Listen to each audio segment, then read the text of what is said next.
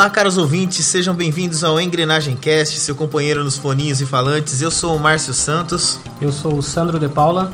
Estamos aqui hoje para falar sobre os estilos de jogos que fizeram a nossa cabeça quando éramos mais jovens e o que a gente continua jogando até hoje. E sem bora pro Engrenagem Cast.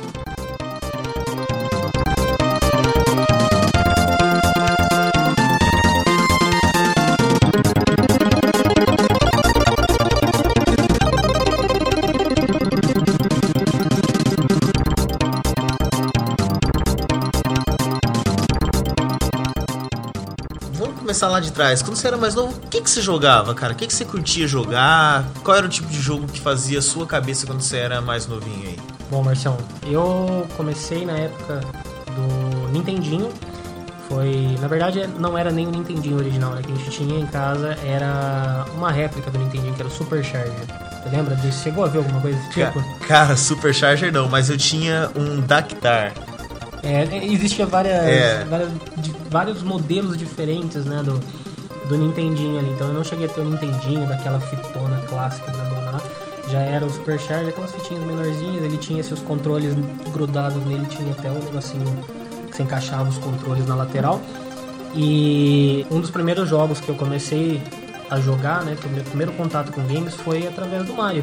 Super Mario clássico. E o engraçado é que a gente tinha uma, uma regra até então, quando meu pai ele quando a gente era pequeno meu pai não deixava a gente jogar videogame a qualquer hora né? videogame era somente nos finais de semana então quando a gente tinha quando a gente tava de férias ele ia lá montava o videogame a gente jogava durante o período das férias e acabou acabou a gente não tinha mais mais videogame o resto do ano então esse foi o primeiro foi meu primeiro contato com games foi através do, do Super Mario e eu lembro assim de poucos jogos dessa época. Eu lembro que cheguei a ter mais uma fita de game nessa época que foi um joguinho do Looney Tunes, muito difícil. Então, é, eu não, não, não acabei aproveitando muito dessa primeira, dessa primeira fase, assim, do, do meu contato com games. E você, como é que foi a sua primeira, sua primeira experiência?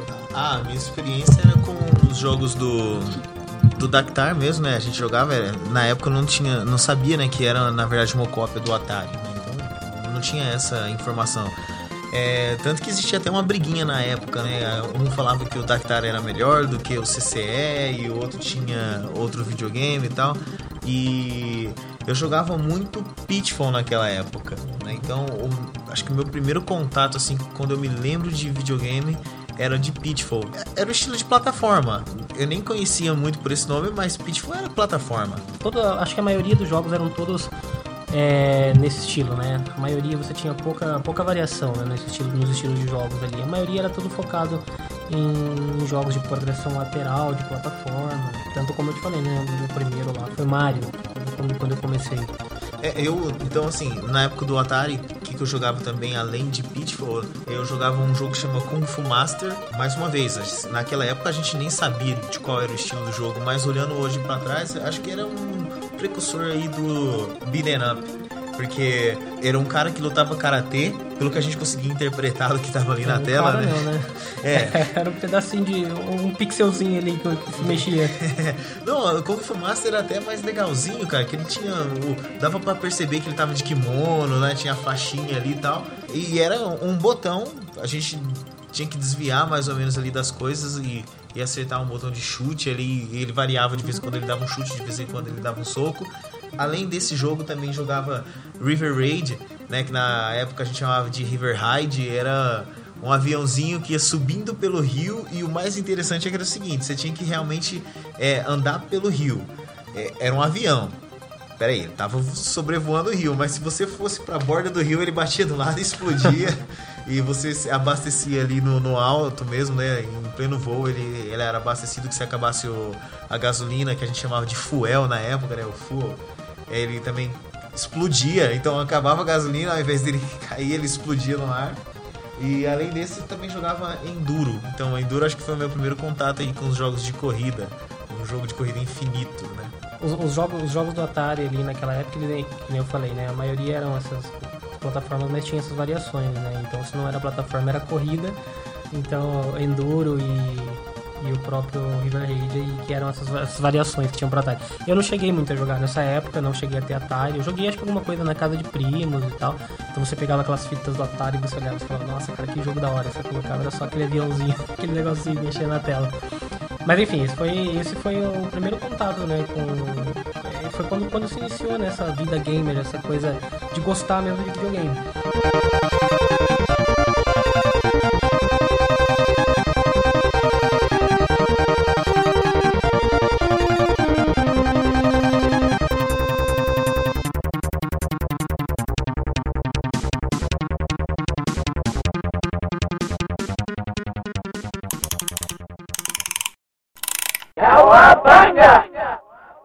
Big Apple, 3AM.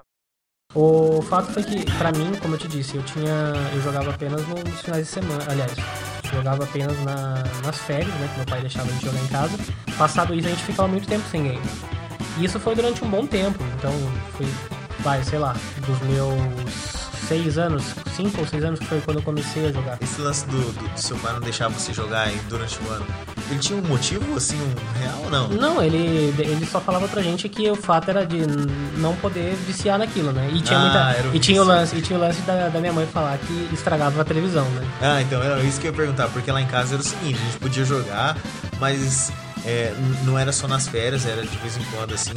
Eu, pelo que eu me lembro, a gente jogava mais nos finais de semana mesmo.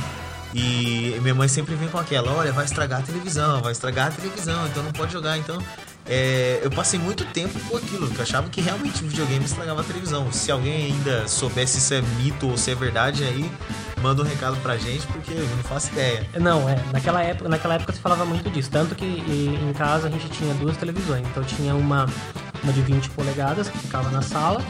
E tinha essa de 14, que era onde ligava o videogame. E esse videogame ele ficava na sala. Aliás, na sala não, né? É, é uma sala, é na sala de jantar. Então ele ficava em cima do armário lá e tal. E a- essa televisão ficava, o videogame ficava escondido, obviamente, porque a gente só podia jogar nas férias. E eu lembro quando a gente ganhou o nosso primeiro videogame mesmo, que foi o. Porque até então o Super Charge era do meu pai.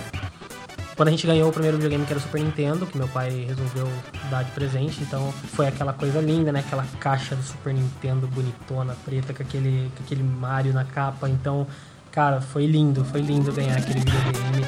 Quando a gente, quando a gente começou a ter contato com ele, essa regra do meu pai de jogar só, só nas férias, aos poucos ela foi caindo por chão, né? Porque foram, foram assim, as primeiras, as primeiras vezes. Logo em seguida a gente descobriu onde o videogame tá e eu com na casa dos meus 8 anos já comecei a aprender a montar o videogame sozinho e aí na hora que tinha uma chance lá, "Ah, eu vou montar, vou montar, vou montar e aí começava. E aí a mãe ficava no ouvido, né? Não, porque vai estragar a televisão, vai queimar a televisão e tal. Então era, era complicado. Nessa época a gente sofria pra jogar, pra jogar o nosso videogame, né? E você se lembra qual foi a sua reação? Porque assim, foi um salto, né? Então a gente, que eu tava falando aqui do- dos jogos de plataforma, e a gente jogava Pitfall. O que, que você achou quando você viu a, a Super Mario, né? A diferença ali no Super Nintendo? lindo, né? Era lindo. Se ligar, se ligar, se ligar aquele, aquele Super Nintendo, e eu lembro até hoje daquele barulhinho da moedinha do Mario subindo no, no início, na hora que você liga o jogo e você vê aquela, aquela música do Mario, você escuta aquela música do Mario, aquelas, aquelas imagens coloridas ali, foi, foi lindo, foi lindo.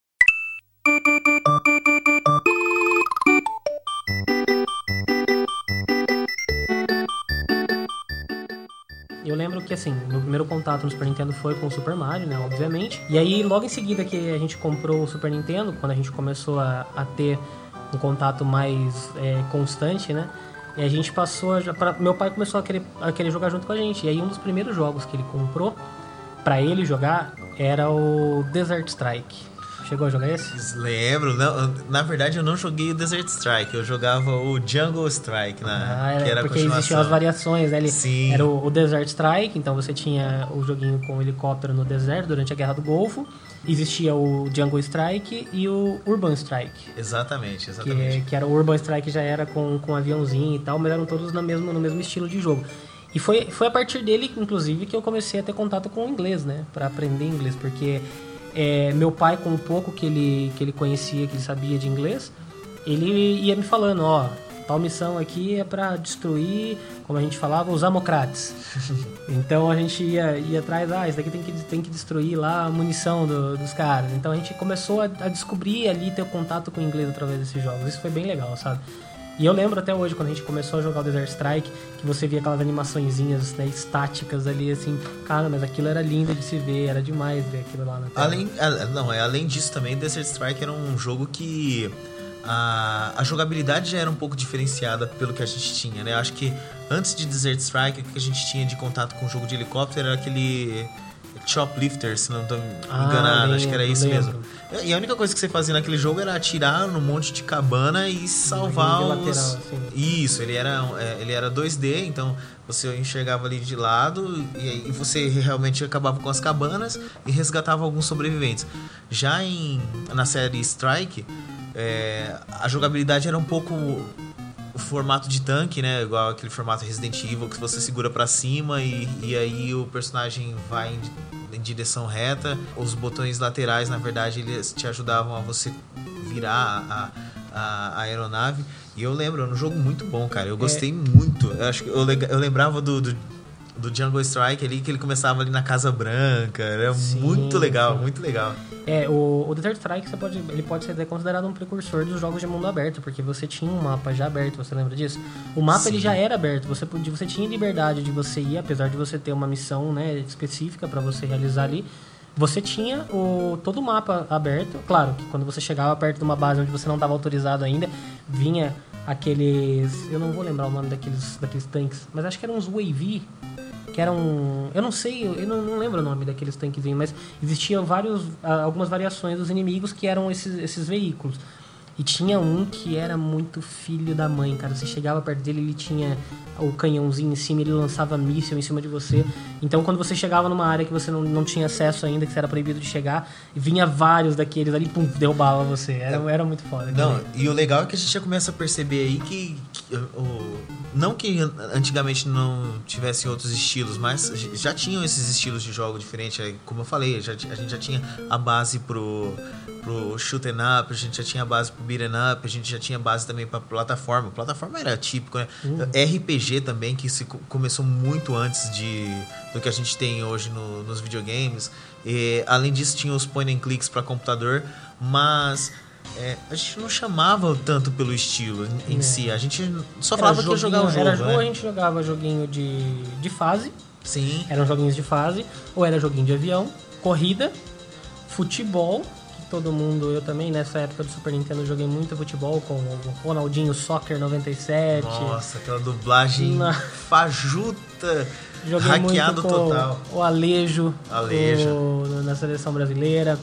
Então, assim, eram esses tipos de jogos. Até, eu até me lembro quando começou a, su- a surgir os primeiros simuladores. Eu não lembro se você chegou a jogar. Turn and Burn, acho que eram. Ou era Afterburn. Acho que era Turn and Burn, uma coisa assim. Que era um jogo de simulador de, de caça.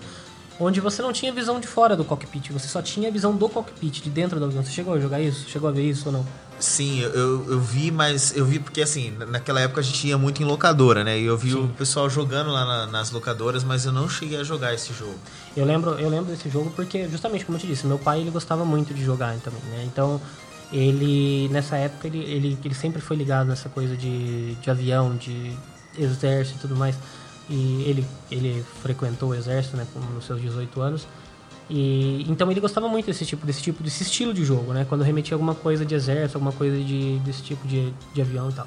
E aí ele, ele gostava tanto do Desert Strike quanto esse Turn Burn foi um, dos primeiros, assim, que ele, nossa, ele achou demais. Porque realmente era um jogo, pra mim era um jogo à frente do tempo ali do Super Nintendo. Porque ele só tinha o, o cockpit, você só via o cockpit. E aí ele começava com, com um avião, ele pousado no, num, num porta-aviões, e você tinha que levantar voo. Então, nossa, era um sofrimento para descobrir como é que fazia para levantar voo, né? Como é que você descobriu? Porque naquela época você não tinha acesso à, à informação como a gente tem hoje. Não, além disso, não tinha tutorial no jogo, né? Exato, não Você tinha. tinha que descobrir. Era no- na raça. É, é, Acho que até falando nisso aí agora, é, isso me leva a, a até falar em um outro jogo, né? Que eu acho que é que já surgiu aí no, no meio do- da, da vida do Super Nintendo, mas que é um exemplo de jogabilidade que você não precisava de nenhum tutorial para aprender tudo que tinha no jogo, que é Donkey Kong.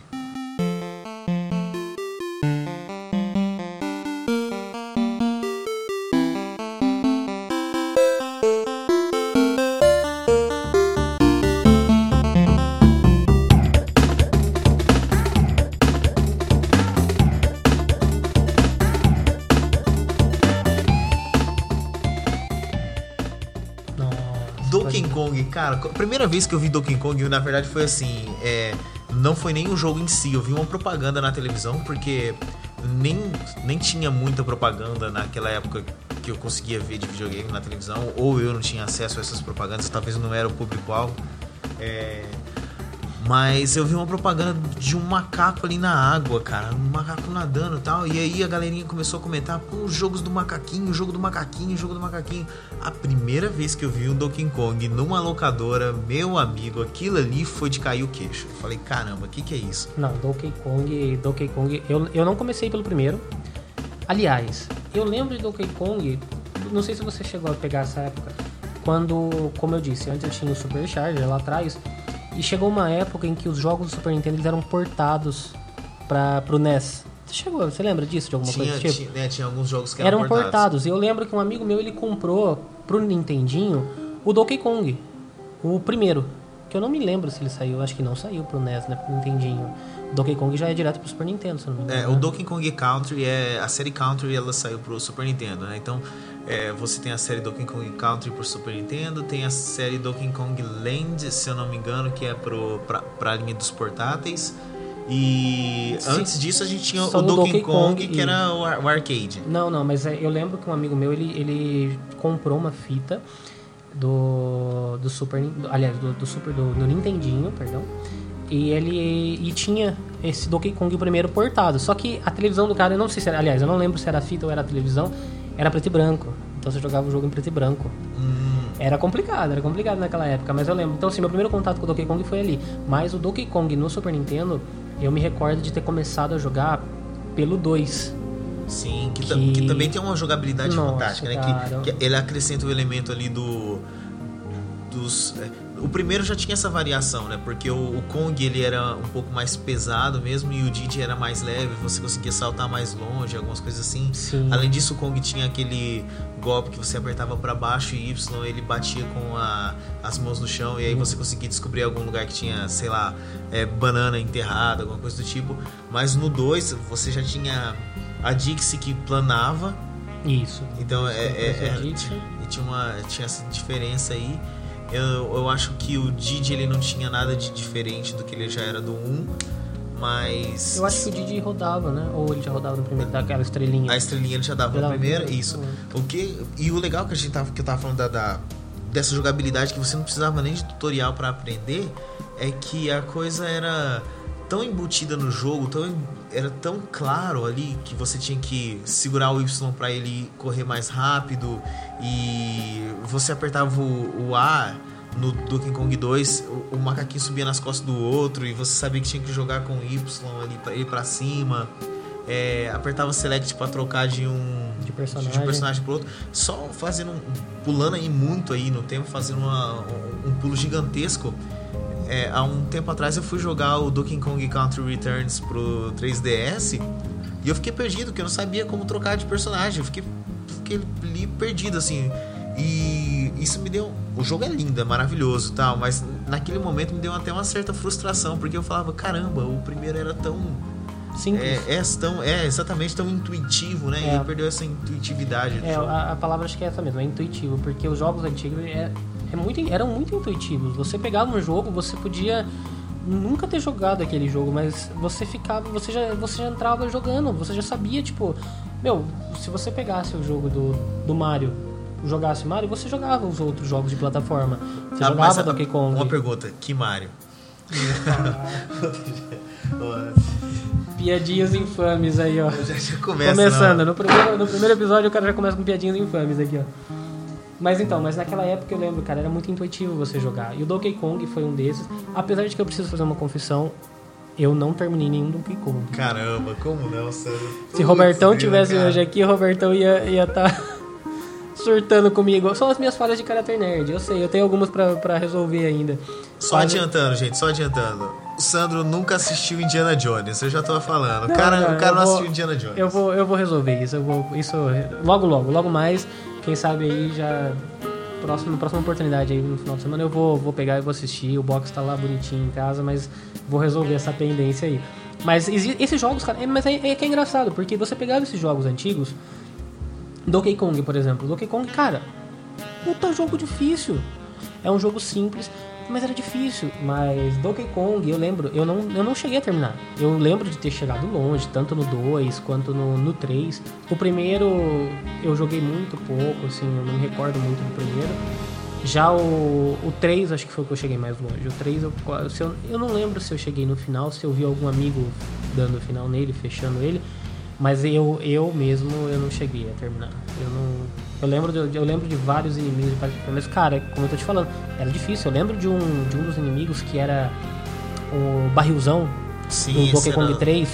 Esse, o do barril do Donkey Kong 3, você tinha que. Jogar o barril dentro da boca dele. Exatamente, você tinha que medir certinho ali qual era a, o espaço onde você tinha que pular pra ter a altura correta pra jogar o. Não era um barril, era um inseto. Ah, é isso, você, você e aí ele batia o inseto, ele arrotava virava. e ia pra trás, exatamente. Isso, exatamente, cara. Então, assim, mas pra você ver, era difícil pra uma criança de, sei lá, 10 anos jogando, jogando um joguinho assim, cara. Era complicado. Então, eu lembro de não ter terminado alguns jogos dessa época, assim. Eu joguei muita coisa, mas eu, eu lembro de não ter terminado. Até porque, é, era como a gente falou, era muito acesso, tipo, esses jogos a gente tinha muito acesso nas locadoras, né? A gente podia jogar muita coisa na locadora, ou alugar mesmo. Eu lembro de ah, uma locadora do bairro que, que, que alugava pra gente e tal. Então, ali eu tinha acesso a alguns jogos, mas não era, não era. Tipo, você alugava um jogo e ficava no final de semana. Por exemplo, eu lembro de um. Máscara. Sim, sim, sim. Eu lembro de ter alugado esse jogo, acho que umas quatro ou cinco vezes, mas eu não cheguei a terminar, porque além de ser difícil, eu tinha pouco tempo jogando ele. Jogava no final de semana, pum, devolvia a fita. Jogava no final de semana, pum, já tinha que voltar da onde tinha parado, né? Então, é, era complicado. Aí eu, vários desses jogos eu não cheguei a terminar, entendeu? Além, além desses aí que a gente tá falando, né? Lógico que a gente tá falando dos jogos que a gente jogava, né? O que construiu aí o nosso caráter de, de jogador de videogame. Um que eu gostava muito de jogar no Super Nintendo também era Street Fighter, cara. Eu não tinha essa noção na época, né? Hoje a gente olha pra trás e talvez começa a perceber isso. É, Não tinha essa noção de porte, né? De portabilidade. A gente não sacava isso. Mas Street Fighter era um, era um porte praticamente perfeito do, do arcade pro Super Nintendo, né? Então, Sim, sim. Ele é... É. Eu não cheguei a jogar Street Fighter no, no arcade, mas pelo que eu vejo, pelo que eu vejo muito aí afora, todo mundo fala que no, no arcade, foi onde ele começou, era muito foda, né? Não, é, Fighter. é sensacional. E aí, é, e aí jogava muito esse jogo de luta com vários personagens. E aí a gente anotava no, na folha de caderno ali como eram os golpes até a gente decorar, né? É engraçado que isso ficou tanto na memória que até hoje a gente pega o, o- qualquer jogo novo, né? De Street Fighter ou um jogo de luta. E você faz intuitivamente, né? A gente tá falando mais uma coisa da, da intuição. Você faz intuitivamente aquele comando. É, é muito legal isso, porque, mais uma vez, né? se- vou repetir demais essa palavra aqui nesse momento, mas era, era intuitivo. Você olhava um personagem como o Vega, né? O Vega que eu digo, o da máscara, né? Não a versão japonesa que o Vega é o. Bison. O Bison, exatamente. Então o Vega, é, o Guile, né? Não, não, não vou falar Gaio. Guile, o. Quem mais tinha ali tinha o. O Balrog. Balrog. É, então, esses, esses que eu tô falando eram. O E-Honda eram personagens de carregamento, né? Que você tinha que se carregar o, o direcional pra trás, apertar pra frente pra dar o golpe, ou então segurar pra baixo por dois segundos, apertar pra cima pra dar o golpe. E pelo movimento do golpe que ele fazia na tela, a gente já sacava que era isso, né? É, acho que a única coisa que era muito fora do comum pra gente, assim, que foi muito fora mesmo do comum, que demorou pra entender, era, eram golpes de, de personagens de agarrão, como por exemplo o Zangief, né, que você tinha que dar o 360 ali no controle. Então, por isso poucas pessoas usavam o Zangief. Eu nunca vi ninguém na máquina pegar o Zangief pra jogar. Eu sou, eu sou um caso assim. ó, o Márcio fez, algum, fez algumas confissões minhas aqui já, né? Que eu tenho. Eu não tenho assistido, mas, por exemplo, o Márcio é um cara viciado em jogo de luta. Eu gosto. Você vê, cara, o dia que esse cara pegou pra jogar Killer Instinct no Xbox One em casa, meu, tomando nariz. Cara, eu não consigo jogar aquele jogo até hoje. Então, assim, porque eu, eu não. Eu nunca fui um grande fã de jogos de luta. Então, assim, ele tá falando pra mim aí de carregar os golpes e tudo mais. E, meu, eu, eu não faço ideia, porque pra mim eu sempre fui assim, ou eu tava jogando aqui, começava a apertar os botões, ou vinha o velho, o velho truque. Coloca o controle embaixo da camiseta e pá, e fica mexendo o controle pra tudo quanto é lado. E aí saía vários golpes especiais ali. Então, assim, eu não tinha muita noção de, do que eu fazia, entendeu? Eu sempre tive, tipo, era, era um, por exemplo, eu fui passar a ter uma noção a mais de golpes, acho que já nas, nas últimas gerações aí de golpes de jogos de luta, porque eu sempre fui uma negação jogando jogo de luta e tal. Então, o meu, o meu esquema clássico era sempre colocar, ou colocava só o direcional embaixo da camiseta, ou colocava o controle inteiro embaixo da camiseta e ficava apertando Ah. feito louco. Não, isso é muito. Não, era muito verdade. Acontecia isso muito mesmo. E eh, a gente ficava puto da vida, né? Quando o cara fazia isso. Aí você fala, mano, o que, que é isso? O que, que esse cara tá fazendo? E era, era muito estranho mesmo jogar com alguém que fazia isso, porque a gente não sabia se ia ganhar ou não. Porque era loucura. Você não cara sabia o que, que ia te atender. tudo ali. É, parecia que o cara tava possuído, né? O negócio era meio louco. Assim, e, e você citou até um jogo legal que, que eu lembro de ter jogado lá do Super Nintendo também, que era o Killer Instinct. É, Killer Instinct é um jogo que saiu para arcade. O arcade do Killer Instinct é sensacional. Quando eu olho e vejo, eu tenho uma puta de uma raiva de não ter jogado no arcade, porque eu era. A gente morava em Sumaré, né? Cidade interior aí de São Paulo. E chegava essas coisas lá. Então tinha, tinha um arcade na cidade de Sumaré que era Rei Games lá, lá Eu no, não cheguei a pegar É. Sumaré com e, e era isso, cara. Era, era isso, assim. Não ia essas, esses fliperamas, assim, mais alternativos, né? O que, que você tinha no fliperama? Tinha coisas como Cadillac Dinosaur, Final Fight, Street Fighter. E aí começou a chegar também o Mortal Kombat. Mas o Mortal Kombat que eles se popularizam muito lá na, na cidade, no arcade, com o Mortal Kombat 2, né? Eu lembro que O eu... Sumaré, a galera jogava muito arcade, É. mas era, ou era nos botecos, Não, boteco total, não, Ah, tinha, não, não tinha um lugar pra jogar. Então, eu mesmo jogava num lugar que chamava, gente, era assim, era o Bar da Popô. É, bar da Popô. é, a Popô era a dona do boteco. é, pois é. E aí, eu lembro até hoje o preço, cara, era 25 centavos a, a Pô, ficha. época boa, né? Era, nossa, era uma delícia, cara. Eu não cheguei, eu não cheguei a essa época de arcade, eu não, eu, eu cara, eu fui quase que um- uma criança, eu não fui criado com a avó, mas eu fui uma criança que quase jogava burquinha no tapete dentro de casa, entendeu? É, então assim, eu não saía muito pra jogar. Eu lembro que eu morei, eu morei um tempo em Campinas, na Vila Boa Vista, e se alguém tiver ouvindo aí e conhece lá sabe do que se trata.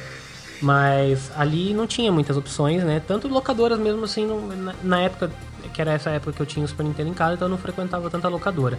Já quando eu mudei pra Sumaré, a gente passou a, a frequentar. Eu não sei se chegou aí tanto na, na locadora do Cássio Não, jogar. muito. Star Games, Star total. Games, aí fazendo merchan hoje, porque o cara ainda tá lá, né, com a, com a locadora dele. O ambiente das locadoras ali era muito bacana, né? A gente já escutou isso, então, é, de, outros, de outros podcasters, que são aí as pessoas que nos inspiraram a fazer, inclusive, o nosso programa. Mas o Jurandir Filho fala muito disso, né? O Jurandir É. Filho fala muito da- dessa cultura de locadora, inclusive o jogo, o jogo novo deles lá, o, no, no 99 Vidas, vai, se, vai, se, vai ter uma fase passando na locadora. Você não sabia? Você, Sim, não- você já viu? com Ah, certeza. tá. E, mas, cara, era, era muito legal, era muito divertido ir pra locadora. Só que essa época da locadora que eu comecei a frequentar já não era mais o Super Nintendo. Apesar de eu ter o Super Nintendo em casa, porque eu fiquei com ele muitos e muitos anos, eu, eu ia muito lá pra jogar já o PlayStation ou Nintendo 64. Que foi assim, o meu contato com o 64 era na locadora ou eu pegava emprestado de um vizinho. Eu pegava emprestado de um vizinho pra jogar jogos do 64. Eu não cheguei a ter o 64 porque eu fiquei com o Super Nintendo durante muito tempo. Então, assim, eu jogava muita coisa do NES, tipo, o que eu achava ainda, né, de remanescente no final da vida do NES, ah, além dos jogos clássicos. E aí ali eu comecei a ter um contato com, com os jogos da, da- das, das gerações né, seguintes. Então eu passei a ter contato nas locadoras com o 64, que foi principalmente com 007 GoldenEye. Ah, sim. Não, não. 007 GoldenEye é um, é um capítulo à parte, né? É um jogo que É um jogo que merece um, merece um podcast, um cast inteirinho pra ele, né? Porque é um jogo foda. não só. Ah, não. E aí, já que é engrenagem, uma coisa leva a outra, acho que é a gente deveria falar não só do jogo do 007, dos filmes também, né? Exato, É, exato. E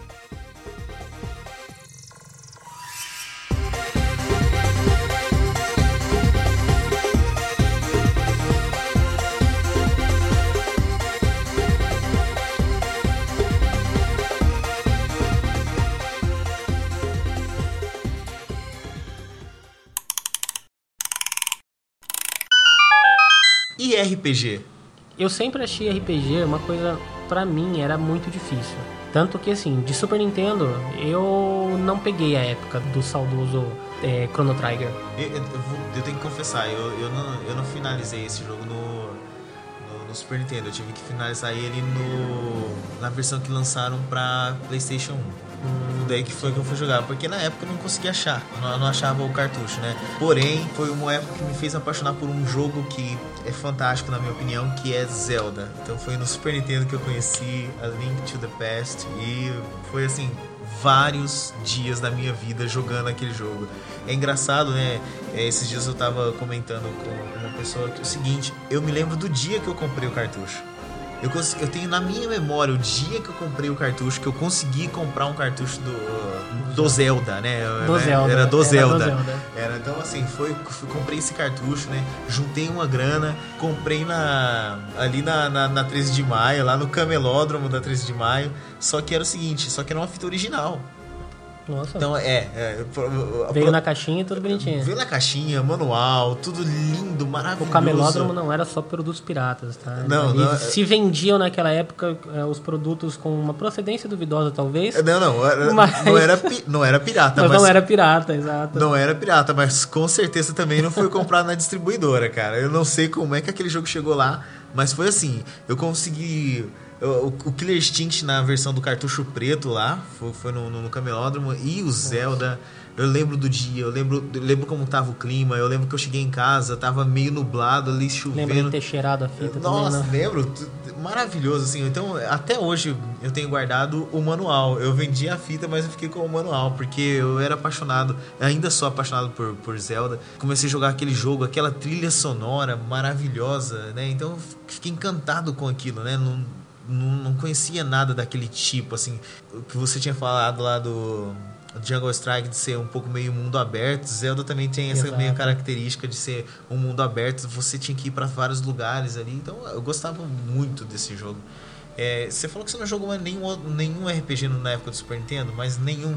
Então, naquela época a gente era muito influenciado pelas revistas ou na, na locadora, então não sabia o que jogar, não sabia o que, que pegar, até algum amigo falar, algum amigo indicar algum jogo e tal, ou você ler alguma coisa na revista. Então, quando chegava na locadora, ficava meio perdido, né? Tinha algumas opções, sempre perguntava por lançamento, então procurava algum jogo lançamento para jogar.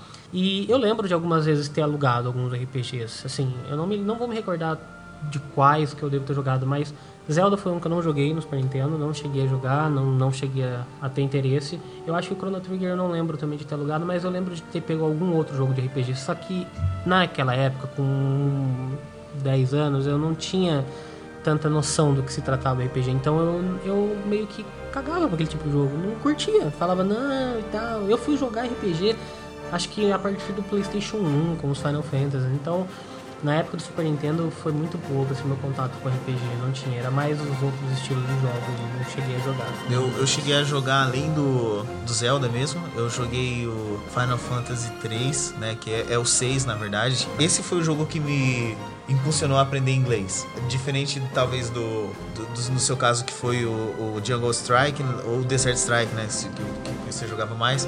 E o meu foi o Final Fantasy 3. Então comecei a jogar Final Fantasy 3 e eu queria entender o que estava acontecendo ali. Eu gostava do jogo, pelo que eu via, eu achava meio diferente, né? Ele tinha imagens diferentes, né? É, ele- o começo ali já era um, um ângulo diferente, as- os, os robôs andando, né? Os Magitech Armors, eles a- andando a- até chegar na, na cidade. Então tinha uma visão diferente. Eu comecei a gostar muito daquele jogo. Eu queria saber o que estava acontecendo. E aí eu jogava com um dicionário da é, Michaelis ali do lado, né? Não encontrava metade das palavras que eles falavam ali e não sabia o porquê que eu não encontrava aquelas palavras. Então eu não entendia que aquilo era parte do campo léxico do jogo, né? Então, né? então eu procurava lá, não achava. E que... Os potion, não, potion eu acho que até achava, né? É. Potion, mas achava, era poção aí. É, ah, era legal, poção. era poção, era poção. Mas o que, que era Spare, cara? Eu não fazia ideia do que, que era Spare, o que, que era Magitech Armor. E eu ficava procurando a- a- aquela tradução e não, não tinha. E sem o Google na época, né? É. Internet que não existia. Aliás, até existia, mas era inacessível, né?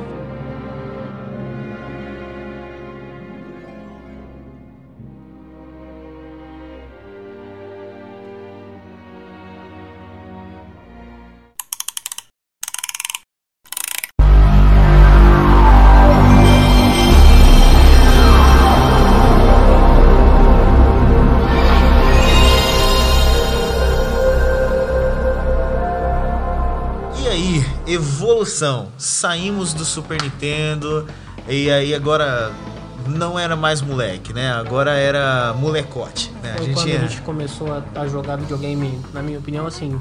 Eu, foi a época que eu comecei a jogar videogame de verdade, eu acho. Porque até então, como eu te disse, jogava, sempre era aquela coisinha. Meu pai ele me influenciou em alguns jogos, como eu disse anteriormente. Ele jogava, né? Algumas coisas ele gostava.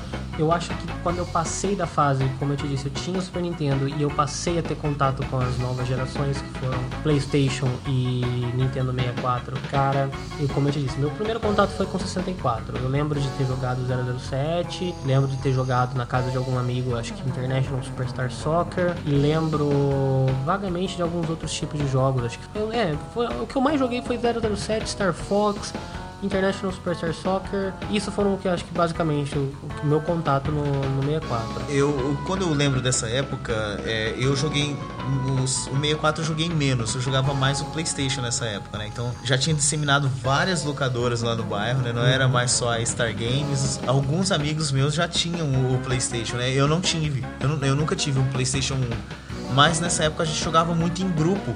Então, mesmo jogos de single player, a gente jogava em grupo. Então, quando se fala de PlayStation, o primeiro jogo que me vem na cabeça é Crash. Então, ah, o saudoso Crash. Não, eu tenho, eu tenho uma história do, do PlayStation que foi assim, como eu disse, eu tinha eu tinha o Super Nintendo. Porque pra quem me conhece sabe que hoje eu tenho muitos videogames em casa. Eu acho que isso é um pouco por, por conta dos traumas de infância. Porque eu, quando eu era pequeno, quando eu era criança, eu não tinha acesso aos videogames, eu não tinha. Meus pais não- nunca tiveram tantas condições de me dar, apesar de me darem sempre, eu sempre tive um videogame. Mas, por exemplo, meu Super Nintendo ficou comigo anos e anos ali, entendeu? Foi o que eu tinha de videogame. Quando começou a surgir as novas gerações, eu não tinha acesso. Não- meus pais não me deram um videogame novo por um bom tempo e tal. Tanto que eu passei a. Meu, meu videogame da, da era PlayStation foi já direto no PS1, que era a versãozinha pequena. E saiu alguns anos depois do, do, do PlayStation quadradão. Você lembra, grandão. não acordância, mas você lembra que tinha um, um adaptador naquela época que era uma tela, acho que de 4 polegadas que você Lembro. colocava ali? Pra você. E como que você ia, cara, é, falava que era uma tela portátil, mas ó, você vai levar o videogame pra casa da avó, você não vai ligar na televisão dela, mas você ia ter que ligar na tomada e tudo É, lá. né? Mas E- eu lembro dessa telinha. Eu lembro de um amigo meu jogando Silent Hill nessa telinha, Nossa. cara. Ali, nossa, ridículo. Você deitado com aquilo lá na cama, pra você jogar ali, uma mexidinha que você dá, o jogo travava, porque o seu CD saía do lugar. Mas voltando. O, o meu contato com, com o 64, como eu disse, foi pouco ali nessa época. Mas aí, eu não sei, pelo menos na, na minha rua, né, na rua de casa, é, a gente passou a ter uma cultura com os vizinhos de emprestar videogame. Hoje, dificilmente alguém vier me pedir emprestado, eu vou emprestar algum videogame, né? Até porque, né, hoje, pro valor que tá custando esses videogames, mas naquela época a gente pegava muito videogame emprestado. E, eu- e aí, a minha história foi essa. Eu tinha um vizinho que tinha um 64 e o do meu outro vizinho do outro lado tinha um, super, um Playstation. Playstation 1, um caixotão cinza. Esse meu vizinho, cara, ele me emprestava o videogame dele basicamente porque o cara não tinha jogo. Então, o que que acontecia? Quando eu pegava o game dele emprestado, ele só tinha aquele bendito CD de demos do Playstation. Que era uma coisa foda, porque hoje você não recebe mais assim um CDzinho. Claro, você pode baixar, né? Apesar de hoje, atualmente, eles estarem cortando muito esse esquema de demos. E eu lembro que do PlayStation, meu contato com o PlayStation iniciou nisso. Então ele tinha acho que dois dois CDs de demos, aqueles CDs pretos e tal. E nesse, nesse CD eu lembro que tinha Crash, então tinha algumas fases do Crash. Extreme Games, que era de snowboarding, se não me engano, tinha um negócio assim, lembra? Exa é, tinha também. É, eu lembro que tinha um joguinho de snowboard que é o Coboards. Coboards, eu lembro desse joguinho. Tinha Tekken. Tekken tinha uma demonstraçãozinha. Então, assim, vários joguinhos ele tinha ali, tipo, aquela demonstração do game. Só que o mais foda, que mais me impressionou quando eu peguei esse, esse CD foi a abertura. Porque ele tinha uma demo, uma, uma cena de. uma CGI lá de, de abertura, que era um carro de rally vindo e passava por cima de uma tartaruguinha. Não sei se você chegou a ver isso. Não tô lembrado, Cara, se a gente cara. caçar depois no YouTube, a gente coloca lá esse vídeo. Porque era muito foda, era muito foda. E você vê naquele, aquela imagem linda ali, você fala, cara, que real e tal, não sei o que. E muito da hora, muito da hora aquela abertura. E aquilo, cara, eu fiquei impressionadíssimo com aquilo. E eu pegava o videogame dele pra ficar jogando basicamente esses joguinhos de demo. E eu joguei um tempo e tal. Eu acho que ele não tinha nenhum outro jogo, se eu não, se eu não me engano, ele não tinha nenhum jogo mesmo durante um bom tempo. E aí eu lembro que passou um tempo eu fiquei, não, eu quero um, quero um Playstation, quero um Playstation, quero um Playstation, né? Ficava tipo Yuji, né? Do, da, do, Playstation, Playstation. E aí então foi a época que meu pai resolveu me dar um Playstation. E, e eu lembro até hoje que foi presente de aniversário. E ele fez eu- escolher na época entre um computador ou um Playstation. Ah, lógico, né? O, o- o que é mais útil pra vida, um Playstation. Um Playstation, obviamente, naquela época, cara. Você acha que eu devia estar com os meus 13 anos, mais ou menos? E aí eu pedi o meu Playstation. Então, não, eu quero meu Playstation, meu Playstation, meu Playstation, beleza. Ganhei meu primeiro, meu primeiro Playstation, que foi o PS1. Então ele já era a versãozinha menorzinha e tal. Eu lembro quando a gente foi comprar os jogos. Eu fui um pouco iludido por esse lance de capa, porque até então no PlayStation eu quando vi a capa de GTA achei muito foda, porque tinha um, carro explodindo, mas não sei o que e tal, GTA 2. E eu comprei GTA 2. Quando eu cheguei em casa que eu vi aquele jogo que era. Apesar de hoje ser legal, eu entender que é bacana e tal, não sei o que. Mas naquela época eu não queria saber. Eu tinha visto tantas outras coisas ali de 3D já, né? O, o jogo em 3D e tal. Que quando eu vi o GTA com aquele jogo com a, com a visão de cima, eu não curti não um pouco. Fui trocar e tal. Mas eu sei que os primeiros jogos que eu peguei pra PlayStation foram Medal of Honor, Medalha de Honra, Dino Crisis. E eu acho que no lugar do GTA eu troquei por algum outro jogo lá. Eu não me recordo qual jogo foi exatamente. Mas esses dois foram os primeiros jogos que eu tive pra PlayStation: Medal of Honor e Dino Crisis. É, eu, eu não, né, como eu disse, eu não, eu não tive um PlayStation 1, né? Então eu joguei muito na casa de amigo, né? Nesse esquema de, mesmo jogando jogos de single player, a gente fica- jogava muito em conjunto. Então um passava uma fase, ou então se morria, passava o controle. Mas quando eu lembro da época do PlayStation, o primeiro jogo que me vem à mente, né? Depois de Crash, é. É. Soul. Soul. Sou. Soul Edge.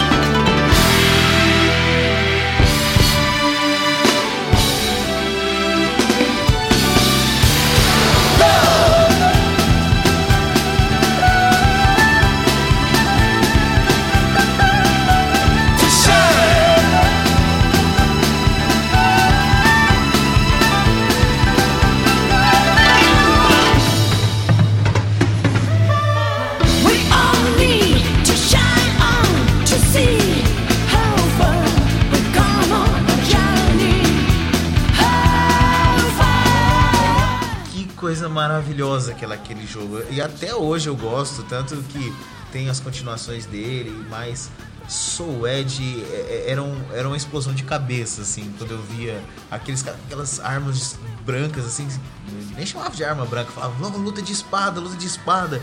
E eu pirava no jogo, na verdade. Então, Soul Edge, e depois de Soul Edge a gente jogou bastante também alguns jogos de RPG, então na época eu tinha amizade com com o cara lá do bairro, né? O, o Luiz, se um dia ele estiver ouvindo aí, Luiz Finhana, brother aqui, ó, no coração. E o Luiz era um cara que curtia muito eh, RPG. Então na época ainda nem era tão divulgado, né? Nós já éramos muito nerds na época, assim. Eh, eh, Outra galerinha que era amigo nosso ali na época já jogava eh, Magic, já jogava esses jogos de cards, assim. E eu e o Luiz, a gente gostava muito de jogo de RPG. Então o Luiz é um cara que veio e falou assim: Cara, olha esse jogo que se chama Wild Arms. Nossa, Trilha sonora fantástica, pirando. Depois, assim, a gente acabou jogando Final Fantasy, a gente jogou Alundra, a gente jogou também um outro RPG sensacional que eu- esse quem não jogou ainda tem que voltar atrás e jogar esse jogo que se chama Vagrant Story. A gente jo- jogou Final Fantasy é, 7, o 8 e o 9. É, o Final Fantasy 8 eu joguei com meu amigo Perereca, né? A gente jogou os quatro CDs lá e a gente varava noites jogando Final Fantasy. Então, na- a- é, outro jogo também, Breath of Fire. A gente jogou Breath of Fire 3. É, É, esse- esses jogos de RPG, o meu contato com eles no PlayStation 1 foi o seguinte. Como eu disse, meus primeiros jogos foram o Medal of Honor e o. Vamos chamar, Medalha de Honra e o Dino Crisis. não, Vamos, vamos brasileirar o mas, negócio, mas né? vamos fazer uma, uma pequena pausa aí. O que, que foi medalha de honra quando aquele jogo Medalha saiu? de honra. Então, e o engraçado é que como, eu- como aconteceu no Super Nintendo, meu pai, ele. O meu pai, só fazendo assim, eu não sei se ele vai escutar, talvez eu faça ele escutar o nosso podcast aí. Mas o meu pai até hoje ele joga, até hoje ele gosta. E hoje, coitado, ele sofre porque ele não tem placa de vídeo no PC, ele tá lá com, com o CD do o jogo do Far, Far Cry 4, louco pra jogar, ele fica pirando quando ele vê eu jogando no, no, Play- no- no Xbox One e tal. E ele tá doido pra jogar Far Cry 4, que ele joga, ele já jogou o 3, ele jogou o 2, jogou o 1. E ele sempre gostou mesmo, como eu disse. Todos os videogames, assim, naquela época, ele pegou, por exemplo, o Super Nintendo ele jogava junto comigo. E ele jogou alguns jogos ali. E ele terminava. Depois, na época do Playstation, foi a mesma coisa. Ele veio jogar o Medalha de Honra comigo. E meu pai gostava muito, ele pirou. Ele jogou primeiro, né, o Medalha de Honra, o, o- o Medalha de Honra 1. E depois ele jogou o Underground também. Ele achava sensacional e tal. Cara, a trilha sonora de Medal of Honor lá, o Medalha de Honra, é muito foda. A jogabilidade era muito bacana. A história ali, cara, é... Nossa, foi assim, foi animal jogar Medalha de Era, Honra. já era uma produção da, do Steven Spielberg, né? Exato. O próprio jogo ele era uma produção. Veio muito na, na onda do, do Resgate Soldado Ryan ali, né? O, o, o logo mesmo do jogo já era o logo do Resgate Soldado Ryan, né? Então aquela trilha Exato. sonora de é, marcial, né? Com os tambores ali. É fantástico. Medalha de Honra é um jogo Eu que, que Eu assim, lembro de um dos detalhes do Medalha de Honra, por exemplo, o fato de você atirar na perna do cara e ele vinha, ele ficava pulando, mancando, você atirava na mão que caía a arma.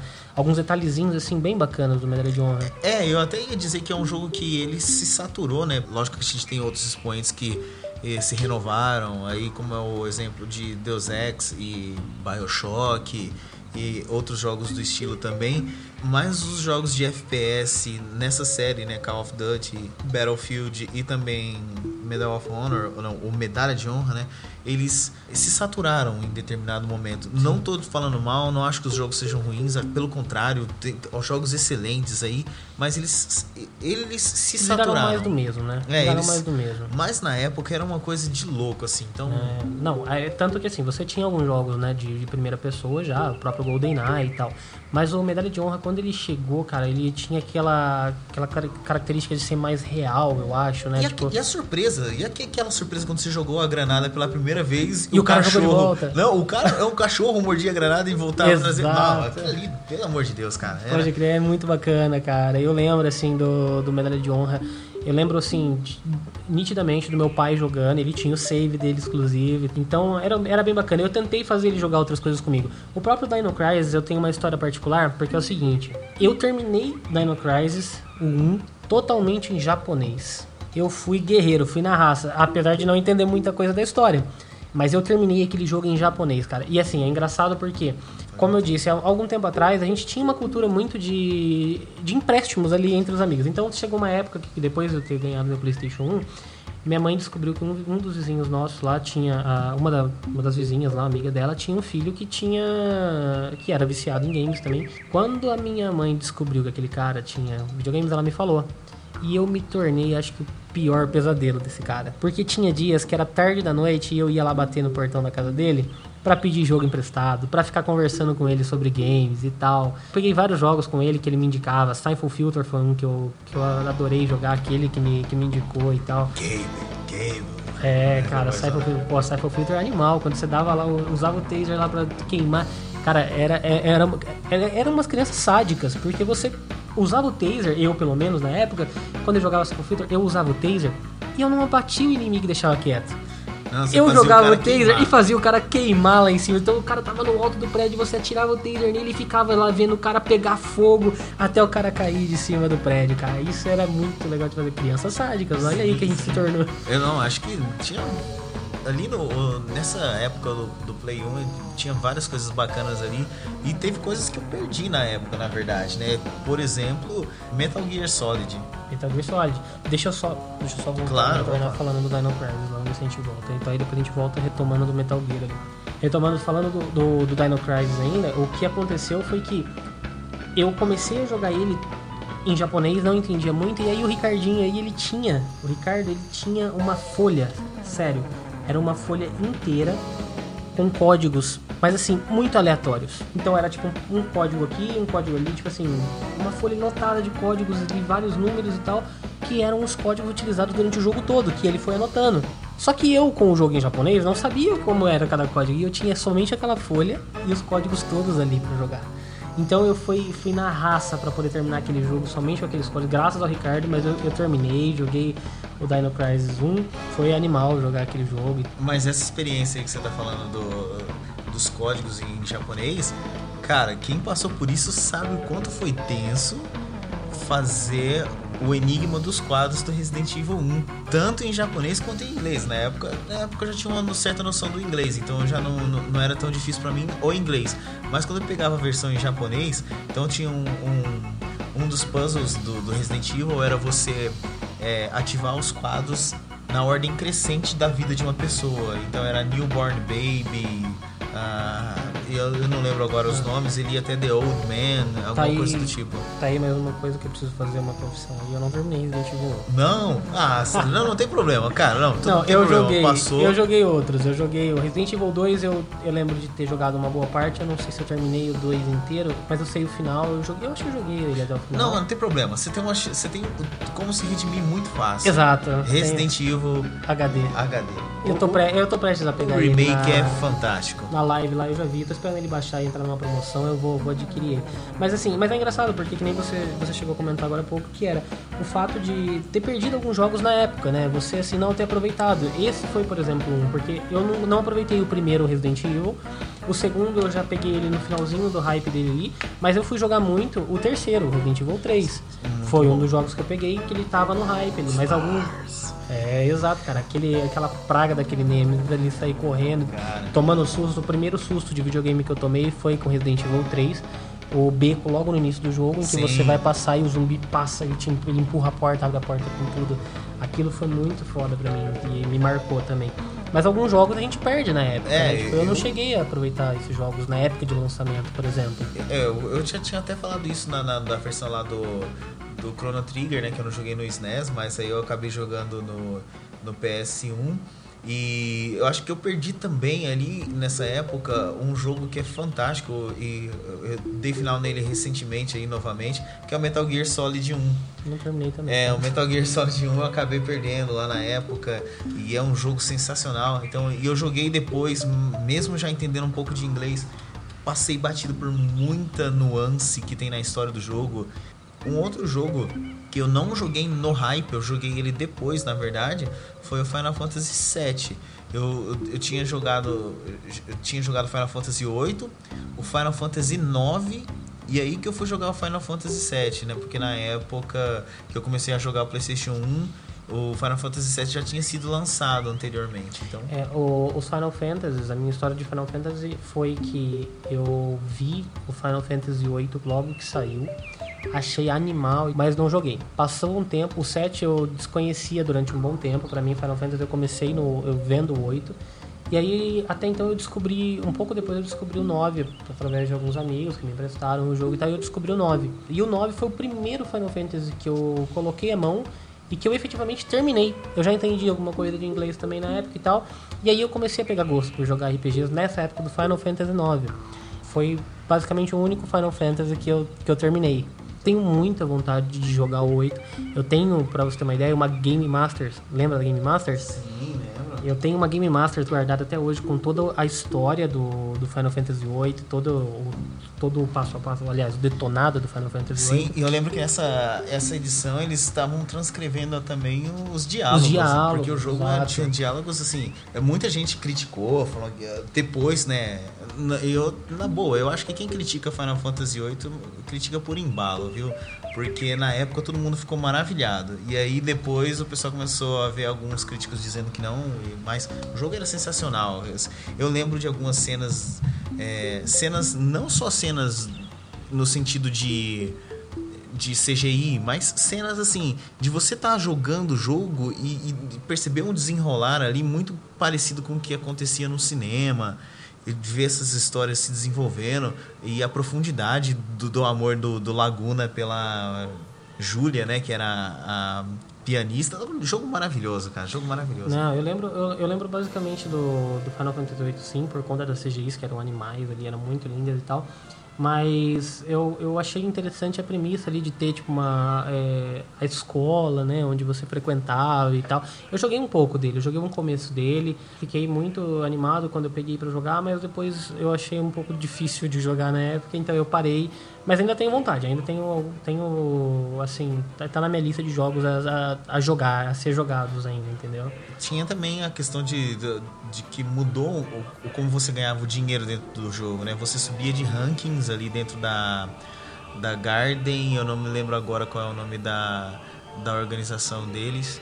É, mas você subia de ranking dentro da organização, eu, depois eu vou tentar me lembrar qual é o nome da organização.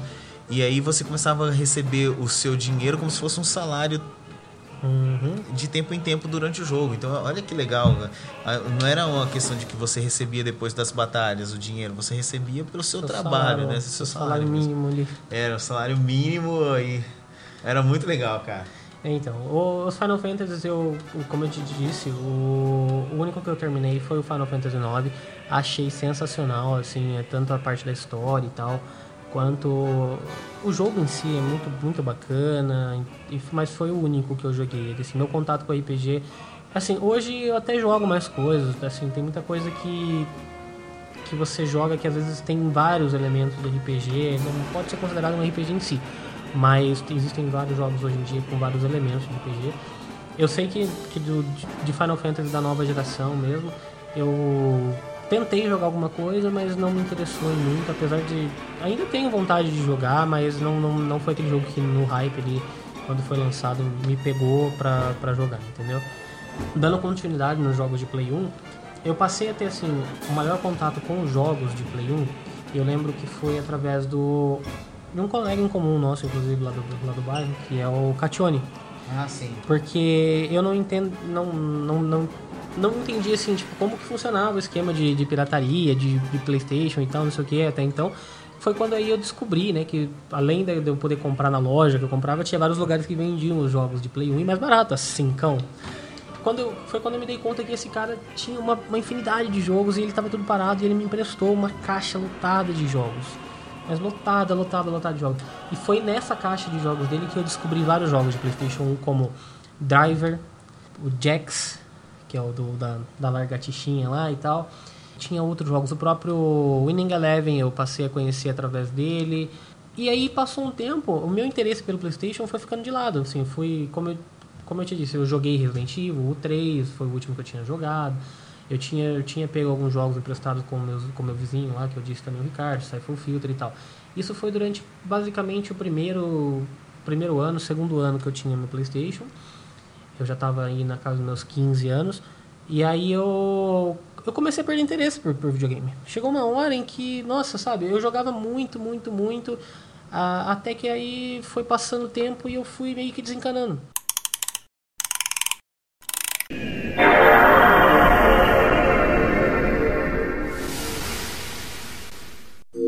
É, eu, eu na, na verdade, nessa época foi o contrário. Então, assim, enquanto você desencanou, eu comprei meu PlayStation 2. Daí, aí foi muito legal, porque eu já trabalhava, já tinha dinheiro. Então, começou essa onda da pirataria aqui no Brasil de jogos. Então, era uma pirataria gigantesca e eu cheguei a ter, eh, assim, não tinha amor você não tinha, na verdade, relação emocional nenhuma, né, com o jogo, né, por ser pirata, Muito né? fácil, né, Era exatamente. Então você comprava aquelas, aqueles cases de CD que cabiam 100 CDs. Aí eu tinha vários cases daquele porque não dava, cara, de tanto, tantos DVD pirata, tanto de jogo quanto de filme. E não aconselho fazer isso mais, gente. Não, não, não tô fazendo apologia aqui à pirataria, mas era, era uma situação na época. E... Aliás, até um ponto legal assim. Eu, eu sou eu sou um grande consumista, eu tenho muita coisa. Mas é ruim isso em certo ponto. Você ter muita coisa, ter muito jogo, como eu, por exemplo, eu tenho muita coisa, eu tenho muito jogo. E sai um lançamento, eu fico doido pra comprar, mas às vezes eu tento me segurar pelo fato de que, cara, eu vou ter o jogo, eu vou, eu vou jogar um pouquinho, eu jogo, mas eu não aproveito. No começo, quando eu comprei meu PlayStation 3, eu pensei que ia ser mais assim, mais sossegado. Eu ia pegar um jogo por vez, ia jogar, terminar e aí eu compraria outro. Mas não foi o que aconteceu. Eu acabei comprando muita coisa, eu acabei tendo muita coisa. Depois que eu descobri a PSN, todo mês tinha jogo diferente para ser jogado. Mas aí, na época do PlayStation 2, eu acho que era muito isso que aconteceu. Você tinha acesso a muito jogo, era muita coisa. Então você não conseguia é, usufruir. Talvez, assim, eu, por, por exemplo, foi isso. Eu não conseguia usufruir muito de, de um jogo. Eu jogava, jogava 5, 10 minutos, ah, não gostei, trocava, pegava outro. né? Mas, meu amigo, é o seguinte. Quando veio God of War pro Play 2, aí a casa caiu. Cara, aquilo ali foi de cair a casa mesmo. Então, assim, é, na época eu ia pra faculdade já, então eu já tinha ali meus 18 anos de idade. E a gente tinha uma televisão dentro da van. Pois é, e de vez em quando eu matava a aula pra ficar jogando God of War. Eu e o, e o motorista da van, Brau, tá aí. E a gente ficava lá, ou jogava Winning Eleven, né? Na época já era. é, Não, na época já era. PES, ou não? Já era PES, já era Pro Evolution Soccer. O pessoal fazia até uns, uns campeonatos lá no estacionamento da faculdade, né, cara, pra, pra jogar é, o Winning Eleven ou o PES, agora eu não lembro mais o que, que era, porque depois eu fui perdendo também a vontade de jogar futebol. E nessa época aí também vieram ótimos jogos pro Play 2, né? Então eu joguei Black, que pra mim é um dos melhores FPS até hoje. Black é uma coisa sensacional. Então a primeira vez que eu recarreguei a arma ali, que ficou embaçado o fundo, que perdeu o foco, eu falei, caramba, que que é isso? Que animal tal. O jogo tinha uma pegada mais atual, né? Ele não tratava nem nada do futuro e nem de guerras antigas. Ele era, era um jogo atual, assim. Então eu achei muito bacana. E além disso, no PlayStation 2, acho que é por causa disso que você falou mesmo, a gente acabava nem aproveitando tanto, né? Por, por ter tantos jogos assim. É, alguns jogos passaram. é, eles não encantaram tanto. Mesmo assim, menções honrosas de PlayStation 2, porque foram jogos sensacionais aí. Mais uma vez, né? Final Fantasy com Final Fantasy X e Final Fantasy XII, que todos deveriam jogar. Final Fantasy XII é, é um exemplo de um RPG muito legal, mas talvez por romper com várias barreiras aí, causou preconceito em muitas pessoas. Resident Evil 4, O que foi do Final Fantasy XII que... a jogabilidade dele é bem diferente Ah, do, do tá. que vem do que vinha antes e o te- a temática dele é uma temática bem O 12, o 12 ele foi quando começou a passar para um, um tipo de jogabilidade mais...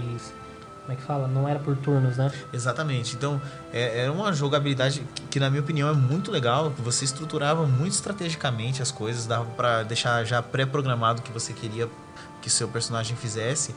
Os juízes ali, né, que eram os personagens, os inimigos, né, os arqui-inimigos do jogo, eram sensacionais, assim. A, a atuação de voz também muito bacana. Foi a partir do 12 ou do 10 que passou a ter Dublagem? dublagem? No, no 10. O 10 No já 10. tinha dublagem. O 10 também um, é uma ruptura de barreira, né? O 10. Mas as menções honrosas pra mim do, do PlayStation 2, assim, que são jogos sensacionais. Então, o Final Fantasy X, é, repetindo, né? E o 12. Metal Gear Solid 2 e 3. Resident Evil 4, que na minha opinião é o jogo mais divertido da série. É, em termos de jogo, é o melhor jogo. É, eu sei que voltando atrás no 1 tem a questão do, do survival horror, tem o, do, o 2 que todo mundo é apaixonado, mas em questão de jogabilidade mesmo, o do 4 é sensacional. Além disso, um jogo que poucas pessoas que eu conheço aqui no Brasil jogaram e que se puderem, joguem aí a versão HD também, que é muito legal, Okami. Okami, eu O- joguei pouco, mas eu sei o que é. Okami é um jogo O- muito inovador, na minha opinião. Só te cortando aí, porque assim, a minha história com o PlayStation 2 ela passa por essa, por essa fase de, de ter é, muita, acesso muito fácil aos jogos. Por quê? Como eu disse anteriormente, eu no final da vida do Play 1 ali, né, com, com o PlayStation 1, na minha relação com o PlayStation 1, eu comecei a desencanar um pouco de game e tal naquela época. E aí foi a época que eu comecei a me dedicar um pouco mais a estudar e tal. E aí foi quando eu comecei a frequentar o Senai, né? Entrei pro Senai, o Senai, com 16 anos. Eu comecei a trabalhar numa empresa, não curtia muito trabalho lá e tal, né? Estágio pelo Senai. E aí chegou um amigo meu falando que se eu não queria trabalhar com o irmão dele, né? Tipo, o irmão dele tinha uma, tinha uma loja, não queria trabalhar numa assistência técnica. E aí veio aonde mudou assim completamente a minha relação com os games, que é o que eu, que eu basicamente me levou a ser o que eu sou hoje, porque ele me chamou para trabalhar dentro de uma loja de videogame. Então assim, eu passei a fazer manutenção em videogames e logo em seguida assim tinha muito contato com o pessoal das lojas e tudo mais. Então era muito fácil acesso aos jogos, tipo, a gente jogava lançamentos, pegava, pegava muito jogo para poder jogar, testar e tal, né, nos, nos jogos, no- nos videogames. Então eu tinha, tinha muito jogo pra jogar ali. Só que eu passei muito a isso, tipo, a ter esse, contato curto com jogos. Então eram poucos os jogos que eu também cheguei a terminar nessa época. Por exemplo, God of War foi um dos poucos que eu joguei e tal. Até porque eu comecei a trabalhar na, na loja, mas eu não tinha videogame, né? Meu primeiro PlayStation 2 veio um tempão depois que eu consegui comprar um PlayStation 2. Na época, quando eu tive o meu em casa, eu joguei pouquíssimas coisas na minha casa, entendeu? Tipo, de, de jogar mesmo pra terminar. Mas alguns que eu lembro ali foram God of War, Resident Evil 4 eu não terminei. Então, eu tenho assim, a minha relação com esses jogos até essa fase no PlayStation 2 era muito assim, tipo, PlayStation 1 eu ainda joguei mais coisas, terminei mais coisas, mas o PlayStation 2 eu acho que foram poucos, dá pra contar nos dedos da mão assim, os jogos que eu cheguei a fechar mesmo no PlayStation 2. Eu joguei muita coisa, eu testei muita coisa, eu conheci muita coisa de jogo, mas terminar o jogo, chegar a zerar e a fechar o jogo em si, o PlayStation 2 foi muito complicado pra mim, porque é como eu te disse, você tinha acesso muito fácil aos jogos, você a pirataria ela popularizou demais o, o game, ajudou a popula- popularizar demais, foi um ponto positivo pro game em si, mas o fato da pirataria, além de ser uma coisa errada, né, como você disse, não faz não fazendo apologia da pirataria, o fato da pirataria me prejudicou nisso. Eu não conseguia jogar muito jogo, tipo, pegar um jogo e terminar ele. Então eu lembro de ter terminado God of War, como eu disse, Devil May Cry, Sim, ótimo jogo. Eu lembro o que mais aí de jogos assim, vamos, vamos pensar um pouquinho. Soul Calibur 3. Soul Calibur, eu joguei pouco Soul Calibur. Eu no, no PlayStation 2 eu não, eu não me ligava. Acho que jogo de luta eu joguei muito Tekken e o Mortal Kombat que saiu, né? PlayStation Saiu, 2 do- no, Play 2, no Play 2 saiu o Mortal Kombat Deception, saiu o Mortal Kombat ah, Eu ia falar o Annihilation, mas Annihilation é o filme. ah, Deadly Alliance e o Tinha aquele Shaolin Monks, eu joguei, Shaolin eu joguei Monks bastante e Shaolin Monks. também o Mortal Kombat Armageddon. Isso. Armageddon. Ah, exato. O Armageddon foi quando eles voltaram a ter os jogos de luta. Depois do Shaolin Monks, que era de fase, eles passaram pro Armageddon, que foi o último, né? É, o, eu- era uma continuação do Deadly Alliance e, e do Deception, na verdade, Ah. né? Então, que eu não gostei muito, porque os, os Fatalities, na verdade, desse Armageddon era, eram combos que você ficava fazendo. Então, assim, eram, eram Fatalities customizados, mas eles é, não traziam a característica do jogador, né? Então, assim, não, não era uma coisa que ficou marcando, assim. Não, você disse do, do Black, né? Sim. Que você, que você jogou, né? O Black no PlayStation 2. Eu também adorei jogar o Black quando eu vi. Black acho que foi, um, foi uma das coisas ali mais impressionantes que eu vi no, no PlayStation 2. A minha relação, a minha relação ali, como eu te disse, tipo, poucos jogos é, eu pegava o jogo e para terminar, entendeu? É, eram jogos como, tipo, as continuações que foram saindo de, de Silent Hill, essas coisas, eu não, não, não fui me interessando, acabava testando um pouquinho aqui, um pouquinho ali, jogava uma coisinha só e não, não, não ficava, porque tinha o acesso, né, a, a essas coisas ali, entendeu? Agora, isso já foi mudando na hora que eu passei para gerações mais atuais, né? Que aí, apesar de ainda ter um resquício de pirataria ali, mas eu já consegui mudar um pouco essa história.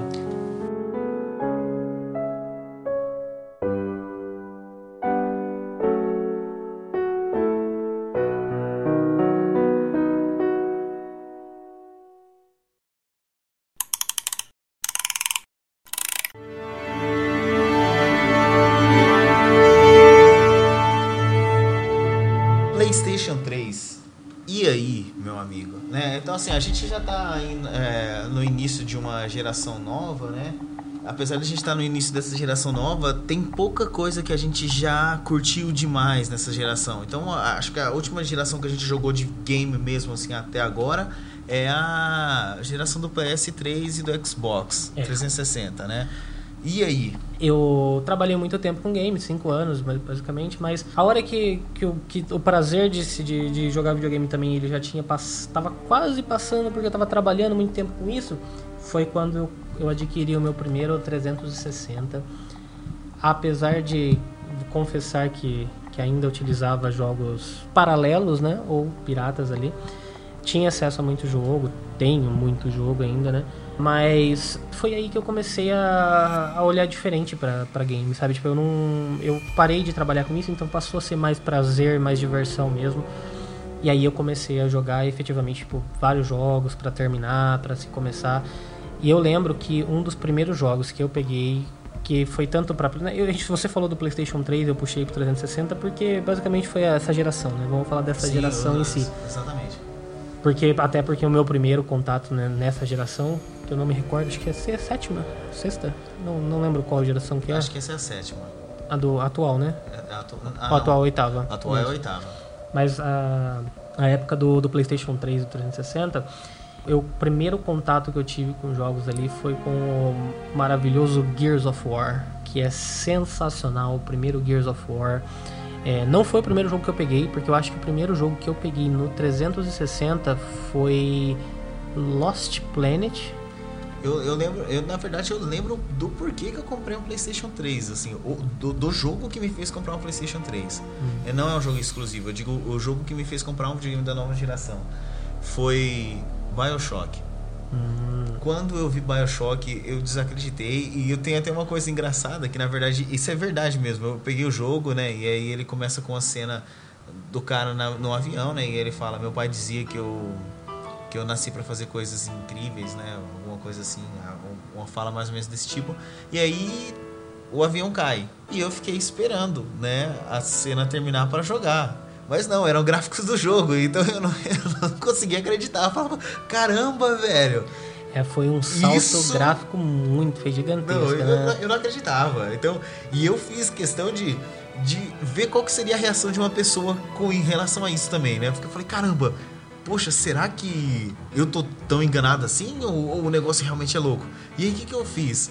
Eu chamei um primo meu e falei, velho, joga isso aqui.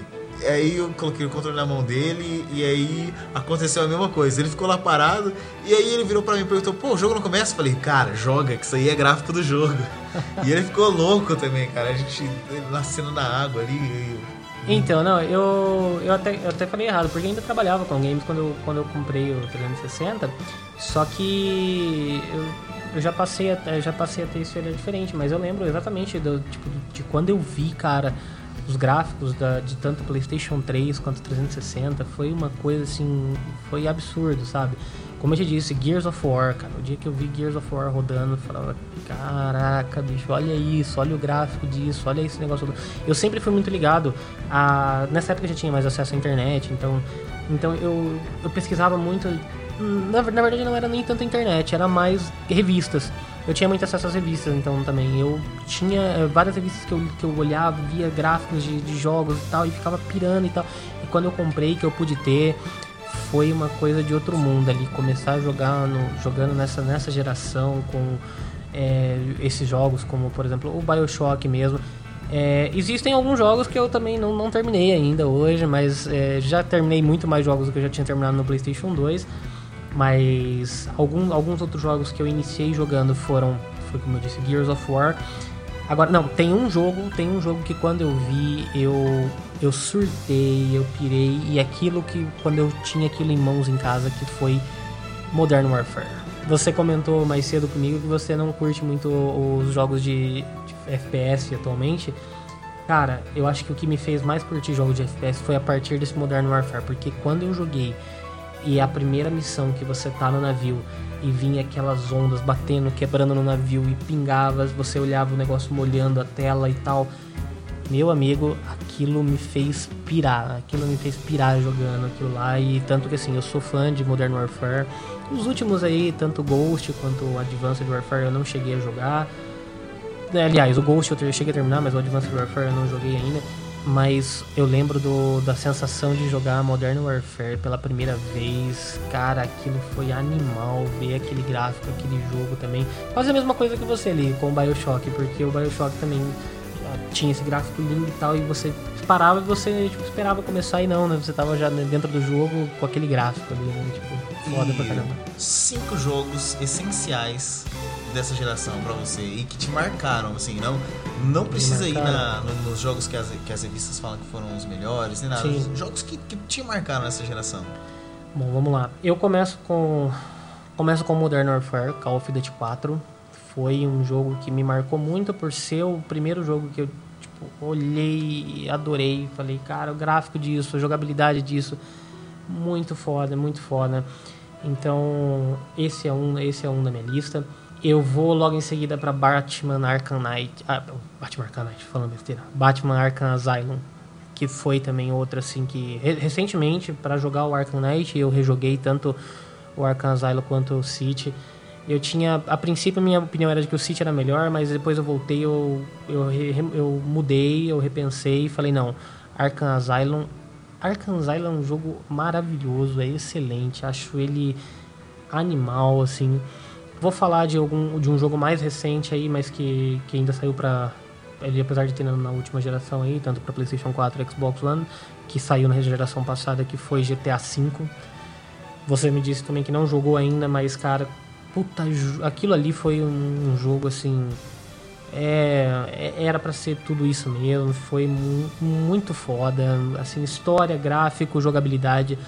Adorei, adorei, adorei esse jogo. Tá ali nesse merece estar nesse meu top 5.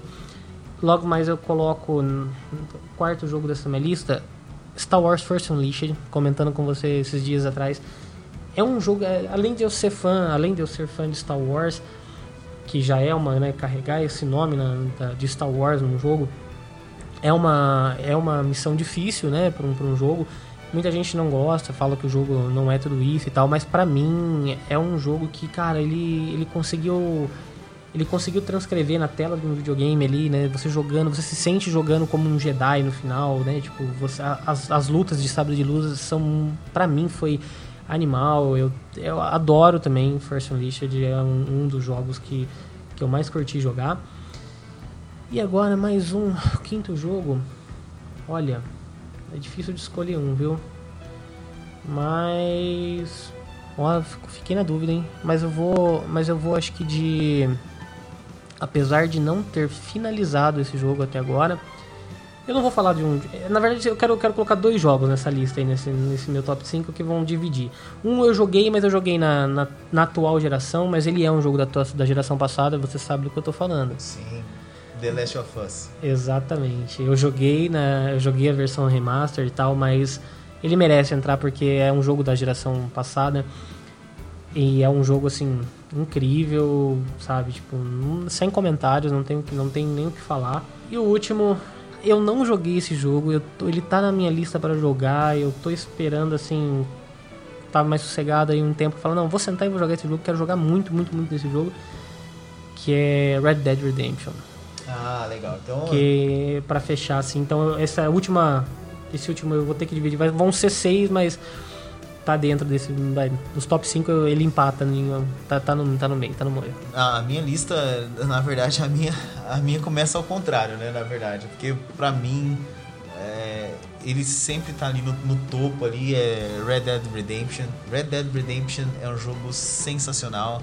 Então, acho que eu nem vou colocar em ordem, né? Vou colocar os cinco que me marcaram nessa geração. Então, Red Dead Redemption foi o jogo que, que me marcou.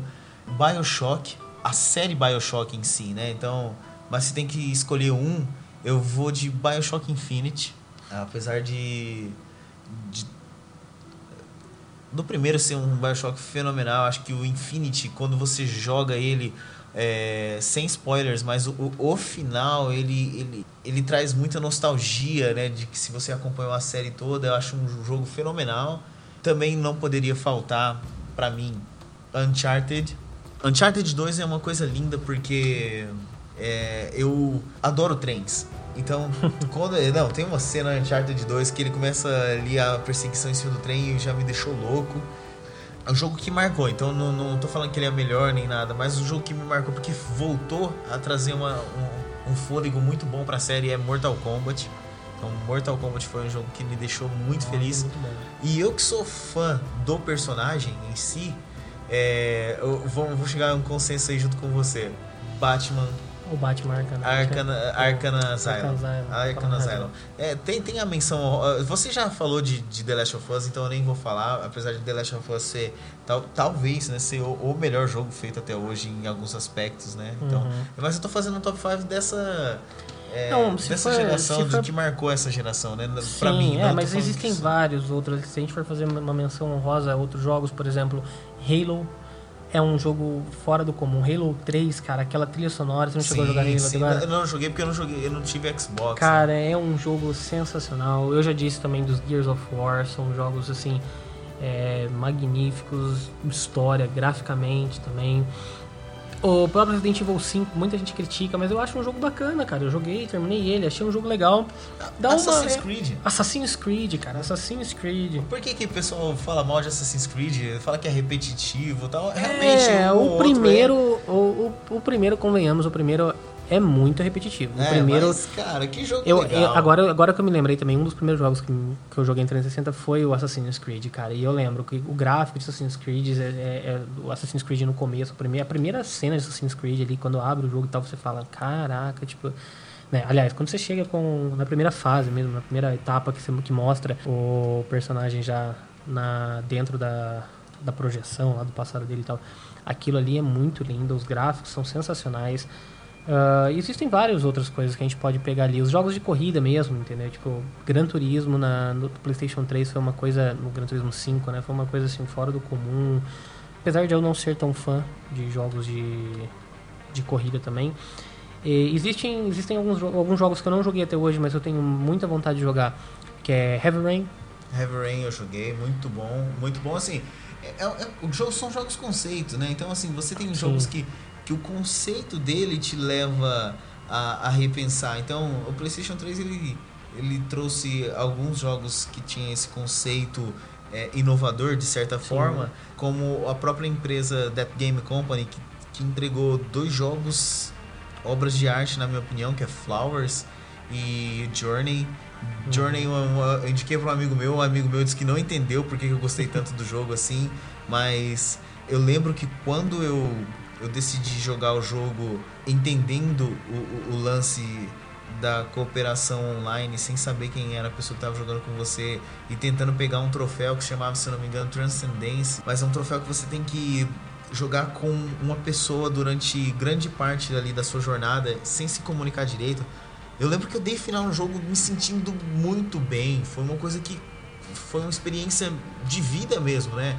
Talvez as pessoas que, que vão ouvir isso vão falar, credo, como assim o cara fala que é uma experiência de vida, o jogo de videogame ali? Não, mas realmente foi, foi uma coisa muito tocante, assim, foi uma coisa muito bacana. É isso aí, né? A gente tá contando um pouco da história do- dos jogos que a gente jogou, o que a gente veio jogando até hoje. Claro que É, nós eu- jogamos muitos outros aí. eu- Peraí, peraí, antes de acabar, deixa eu fazer, porque eu... tem mais algumas menções honrosas que eu não fiz, que foram jogos assim que eu achei sensacionais que eu tinha que colocar. Por exemplo, Max Payne 3.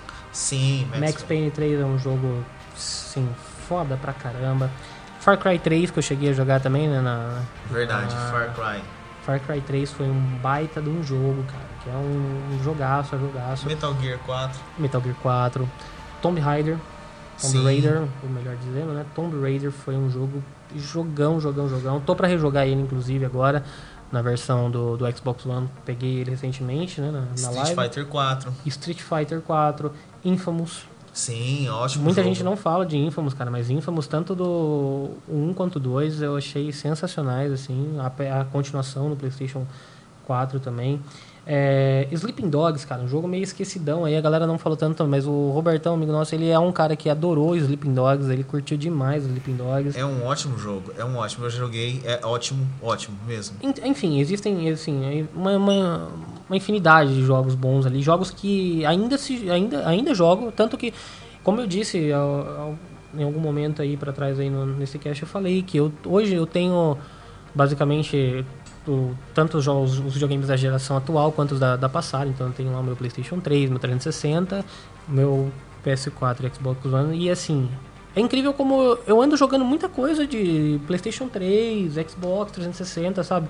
Muitos jogos que, como eu disse, o Red Dead Redemption é um deles que eu ainda não joguei e pretendo jogar. Ah, o Batman eu tava jogando, antes de jogar o Arkham Knight mesmo, novo, eu joguei, rejoguei os dois. Uncharted, eu, eu tô louco pra pegar a, a versão né, de PlayStation 4, mas eu tava quase pegando as versões de PlayStation 3 pra jogar novamente. Falei, ah, mas vou esperar do PlayStation 4 jogar no- no- essa versão remasterizada. O próprio Gears, o Gears do 3, acho que foi, aliás, o último lá, não, o Judgment, que saiu, eu eu rejoguei ele há pouco tempo. Então, assim, ba- bastante jogos dessa, dessa geração passada, eles ainda estão muito presentes, né? Até porque hoje, o, apesar de já ter um ano, né, que já tá com essa geração nova no mercado, ainda saíram algumas coisas, né, pra, pra geração passada e tal, mas tem muita coisa boa lá pra trás, né, pra se jogar. É, também tem eh, Dead Space, cara. Dead Space é uma série Dead muito Space. bacana que eu tenho aqui a série, eu, tô- eu preciso terminar. É, então eu, é um jogo que eu tô gostando muito e, ela passou batida. É, Eu, eu citei lá atrás quando eu falei de Deus Ex, é um jogo muito legal, cheio Deus de Ex, easter Deus eggs. Ex é um jogo que eu não joguei ainda. Cheio de easter eggs, assim, tem easter eggs de, de Final Fantasy, tem easter eggs de Robocop, então vale a pena jogar. Os Bioshocks eu não joguei. O primeiro eu joguei pouquíssimo dele, o último eu também joguei pouco, lá o, o Infinity. Infinity. Mas também estão na minha lista pra serem jogados aí. Um que eu aconselho você jogar, se puder, vai jogar Resident Evil Revelations. Mas é um jogo que, se puder jogar, Geração passada. não eu ia dizer, no 3DS, é melhor, Ah. por incrível que pareça. Tem uma série de jogos que eu não joguei, eu já tenho todos separados lá pra, pra eu jogar uma hora. Eu falo assim, não, eu quero jogar Lego. Cara, como eu acho bacana essa. eh, O Lego, todos, todos. Mas tantos Legos Star Wars, o último que saiu lá pro. que foi o Jurassic World e tal. Então, muitos joguinhos do Lego lá que tem que eu também, que também estão, estão na minha lista ali pra jogar. Então, tem muita coisa boa ali, The sabe? Walking Dead da Telltale. The Walking Dead, Telltale, Animal. É, é muito legal. Então, assim, é, é, é muita coisa, muita coisa legal, muita coisa bacana pra se jogar ainda. Tem, eu, preciso, eu preciso de pelo menos um ano trancado em casa lá pra ficar jogando tudo que eu queria. E é isso aí, galera. Eu sei que na verdade faltaram alguns jogos aí de PlayStation 2 que a gente não citou, de PlayStation 1, de Nintendo 64. O jogo que eu mais gosto na minha vida eu não citei aqui, passou E batido. vai deixar, vai deixar a galera Vou curiosa deixar, aí. Deixa a galera curiosa aí, a gente fala desse jogo aí um dia.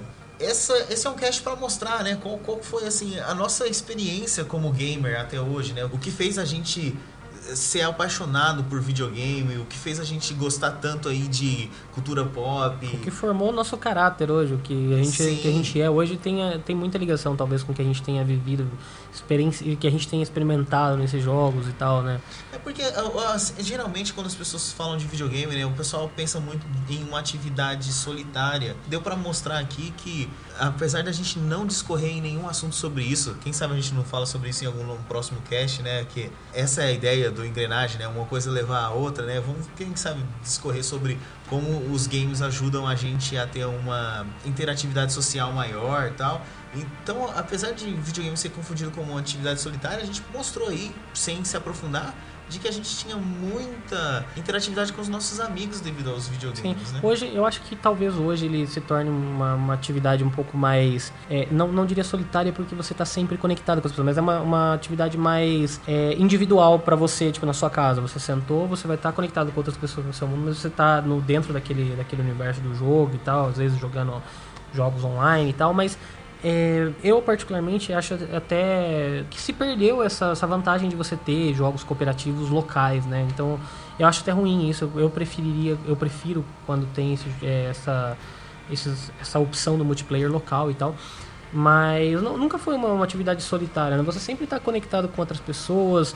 É, antigamente você poderia ir nas locadoras pra jogar, ou você batia muito papo para até mesmo para você se inteirar sobre, o, sobre novidades. Então, jogar videogame é uma atividade bacana, ela, ela desenvolve. Recentemente tinha uma, uma- um artigo que saiu aí falando de alguns hobbies que desenvolvem os que é bom pro- pro- para os profissionais, né? É, segundo uma pesquisa. E videogame está entre, entre. é um desses hobbies, né? Porque ele, ele desenvolve, ele ajuda você a desenvolver raciocínio lógico, agilidade, reflexo.